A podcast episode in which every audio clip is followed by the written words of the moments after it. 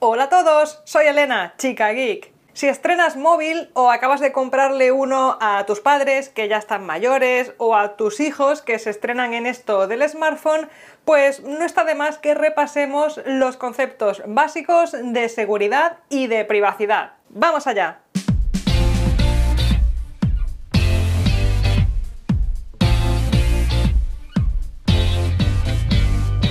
Pues sí, ya tienes tu móvil nuevo o tus padres o tus hijos ya tienen su móvil nuevo y están súper contentos, ya sea un iPhone o un Android, estrenan smartphone y claro, eso siempre es genial. Pero claro, hay que asegurarse de que el dispositivo está bien protegido en cuestiones relativas a seguridad y a privacidad, sobre todo teniendo en cuenta que hoy en día en estos cacharritos, en el móvil, hay un montón de información personal, un montón de datos privados, y sensibles que conviene proteger. Por eso en este vídeo vamos a repasar los puntos básicos de seguridad, de privacidad, relativos al uso de un smartphone y que se pueden aplicar tanto a iPhone como a Android. El primer punto, y yo creo que el más básico, es establecer alguna forma de bloqueo del terminal, ya sea con un patrón que dibujas en la pantalla o con un pin de varias cifras, o mediante la huella dactilar, o por la protección facial, también utilizando tu cara como método de acceso, es conveniente, es muy recomendable establecer algún tipo de bloqueo del dispositivo, de forma que impidas el acceso a personas ajenas, a gente que no seas tú. En caso de iPhone, para configurar ese bloqueo tienes que entrar en la aplicación de ajustes y luego ir a la sección de Face ID y código. Aunque si tienes un modelo un pelín más antiguo, desde el iPhone 8 hacia atrás, aquí pondrá Touch ID y código, porque tienen el sensor de huella dactilar. Dentro de esta sección encontrarás varios ajustes y opciones de configuración relativas al funcionamiento del bloqueo que hayas eh, establecido para tu iPhone. Por ejemplo, en la parte de arriba puedes decidir si quieres utilizar ese bloqueo para pagar aplicaciones en la App Store, para utilizar Apple Pay o para el autorrelleno de contraseñas. Alguna otra opción interesante, por ejemplo, más abajo puedes decidir qué tipo de información o de datos quieres que estén accesibles en la pantalla bloqueada, aunque no se introduzca el, código o el pin que tengas marcado.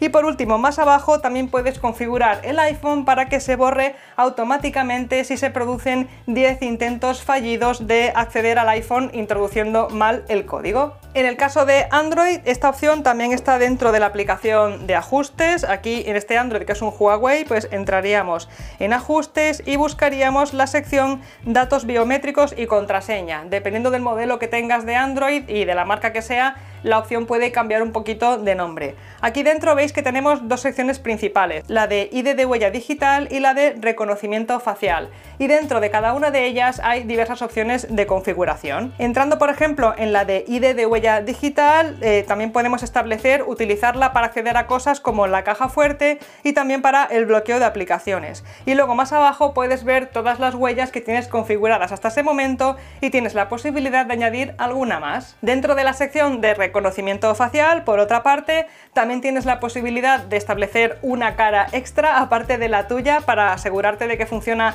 perfectamente, por ejemplo en el caso de que te cambies de peinado o si eres un chico, pues si algunos días llevas la barba un poco más larga, un poco más corta, etcétera, y también la puedes eh, configurar, establecer para acceder, igual que en el otro caso, a la caja fuerte y al bloqueo de aplicaciones. Como veis, algunas opciones de configuración para poder darle más uso a ese bloqueo del dispositivo, que como digo, es un punto muy básico y muy importante en la configuración de seguridad y de privacidad de tu móvil. Otro punto muy importante en seguridad y en privacidad de tu móvil son los permisos de las aplicaciones, es decir, eh, qué tipo de permisos le das a cada aplicación para que pueda acceder a cosas como tus contactos, la cámara del móvil, el micrófono, eh, cualquier otra información que tengas en el móvil, en fin, cualquier cosa. Todo eso la aplicación te lo va a preguntar y tú puedes decidir qué tipo de permisos le quieres dar y cuáles le quieres denegar. Es un punto, como digo, importante porque dependiendo de qué tipo de aplicación sea, tiene sentido que tenga acceso a ciertos elementos de tu móvil o no. Por ejemplo, en el caso de Instagram es normal que te pida acceso a la cámara, porque se trata de una aplicación con la que puedes hacer y compartir fotos en una red social. En cambio, si te descargas una aplicación de linterna, por ejemplo, y te pide permiso para acceder a tus contactos, ahí puedes empezar a sospechar, porque una aplicación de linterna que te dé funciones extra a la linterna de tu móvil no tiene por qué saber qué contactos tienes en la agenda de tu móvil. Así que es una cosa que no hay que tomar a la ligera y que hay que revisar mucho detalle. En el caso de Android, por ejemplo, antes de descargar la aplicación desde Google Play, ya puedes ver qué permisos te va a pedir esa aplicación. Por ejemplo, entramos aquí en Google Play, abrimos cualquier aplicación, la de Pinterest mismo, y tocamos en Info de la app. Aquí aparece una pantalla con la explicación de qué es esta aplicación, para qué sirve, para qué la puedes usar, etc. Y abajo del todo podemos ver la sección que pone permisos de la aplicación. Tocas aquí y puedes ver exactamente qué tipo de permisos te va a pedir esa aplicación si la instalas en tu móvil. De forma que esto ya te puede servir un poco para discriminar si esta aplicación te interesa instalarla o no. Una vez la tienes instalada, cuando es la primera vez que la usas, que la ejecutas en tu móvil, lo más normal es que también te pida esos permisos. Yo, por ejemplo, me acabo de instalar la de TikTok en este móvil, en el Android, así que la voy a abrir y como es la primera vez que la uso, voy a abrir el botón de la cámara para añadir un nuevo vídeo y en este momento, como veis, me pide acceso a la cámara para poder grabar esos vídeos y hacer fotos. Y a partir de aquí tú ya decides si te interesa otorgarle esos permisos a esta aplicación o no. Y por último, una vez que tienes la aplicación instalada, ya la has ejecutado alguna vez y le has dado el permiso o se lo has denegado, pero quieres repasar cómo están configurados esos permisos en esa aplicación o en cualquier otra, lo tienes muy fácil también. Entras en ajustes y vas a la sección de aplicaciones. Dentro de aplicaciones se te abrirá una lista con todo lo que tienes instalado en el móvil. Vamos a buscar cualquiera de ellas, por ejemplo la de Google Fotos. Aquí entramos en su ficha y dentro de la ficha de la aplicación verás la sección que pone permisos. Así que tocamos en permisos y aquí puedes ver exactamente a qué le has dado permiso a esta aplicación. En este caso tiene permiso para almacenamiento y para contactos, pero no tiene permiso para utilizar la localización del móvil. Así que como veis de esta forma podéis repasar en un Android qué aplicaciones tienen acceso a qué elementos de vuestro móvil. En el caso de iPhone también tenemos varias formas de ver los permisos que le hemos dado a una aplicación en concreto.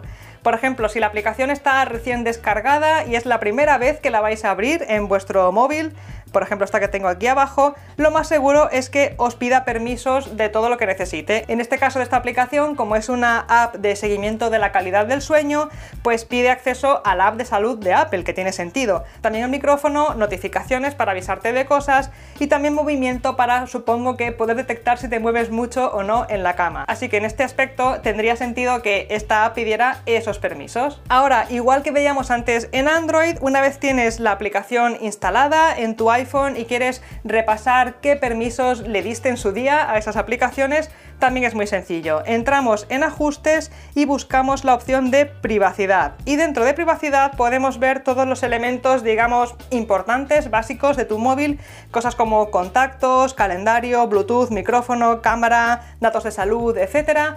Y entrando en cada uno de estos elementos puedes ver qué aplicaciones tienen permisos para usarlos. Por ejemplo, voy a abrir la sección de cámara aquí y aquí puedo ver todas las apps que tienen permiso para utilizar la cámara del iPhone. En cualquier momento quiero quitar ese permiso a cualquiera de estas aplicaciones, pues simplemente tocas en el botón, por ejemplo vamos a quitárselo a Home Smart y a partir de ese momento esta aplicación ya no puede utilizar la cámara.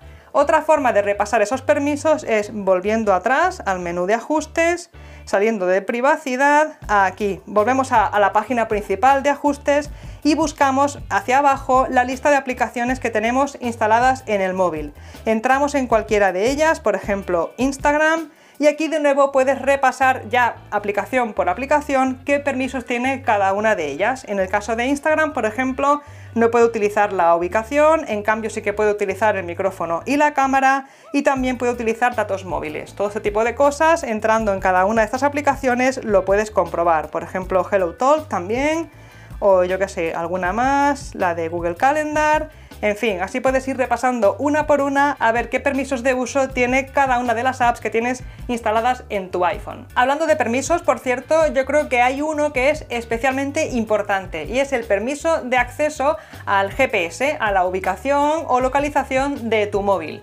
Se trata de un dato bastante privado, la verdad, yo creo, y por eso es muy importante, es clave controlar y saber exactamente cuáles son las aplicaciones que tienen acceso a esa información y poder también modificar esos ajustes de configuración relativos al uso de la localización de tu dispositivo. En el caso de iPhone, por ejemplo, para poder hacerlo tienes que entrar dentro de la app de ajustes, luego buscar la opción de privacidad y dentro de privacidad tocar en localización.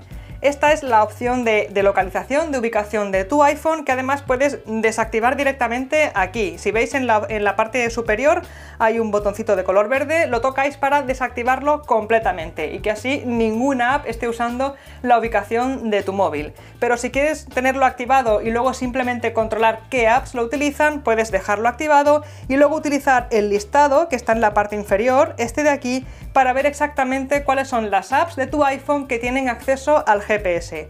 Es más, en estas aplicaciones no se trata simplemente de tiene permiso para usarla o no tiene permiso para usarla y ya está, sino que hay diversas opciones. Por ejemplo, vamos a abrir, no sé, Google Maps y vemos la opción de que no tenga acceso nunca a la localización, de que lo tenga siempre y luego otras dos opciones también. La de preguntar la próxima vez para poder dejarlo desactivado y que simplemente te lo pregunte cuando necesites usar esa app o marcar la opción de cuando se use la app. En este caso lo que ocurre es que esa aplicación solo utiliza la información relativa a la localización de tu dispositivo cuando la estás utilizando, que se supone que es cuando te interesa que esa aplicación tenga acceso a esa información. Luego ya cuando la cierras deja de tener acceso y aunque esté en segundo plano haciendo cosas o para enviarte notificaciones, etcétera, no tendrá acceso a esa información. En el caso de Android la verdad es muy parecido. También tienes que entrar en la aplicación de ajustes aquí y luego buscar la sección correspondiente, que en este caso sería la de acceso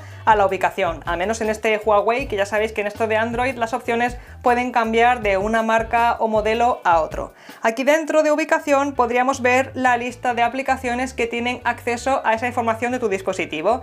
Es parecido a iPhone porque también tiene tres opciones, permitir el uso siempre, no permitirlo nunca y también permitirlo cuando la aplicación está en uso, solo que en este caso, en vez de ir aplicación por aplicación, están clasificadas en esas tres opciones, de forma que la primera lista serían las aplicaciones que siempre tienen acceso a la ubicación del móvil, luego serían las aplicaciones que tienen permiso para acceder solo mientras se usan, y por último las que no tienen permiso en ningún momento para acceder a los datos de ubicación de tu móvil. Así que aquí ya las tienes clasificadas y puedes ver exactamente cómo están organizadas las apps y controlar cuáles son las que tienen acceso a esa información tan importante de tu móvil. Aparte de estas opciones de seguridad y privacidad básicas que hemos visto hasta ahora y que son comunes tanto para iPhone como para Android, cada uno de estos sistemas operativos tiene también una serie de opciones de seguridad y de privacidad que son un poco, digamos, especiales, que son propias de cada uno de ellos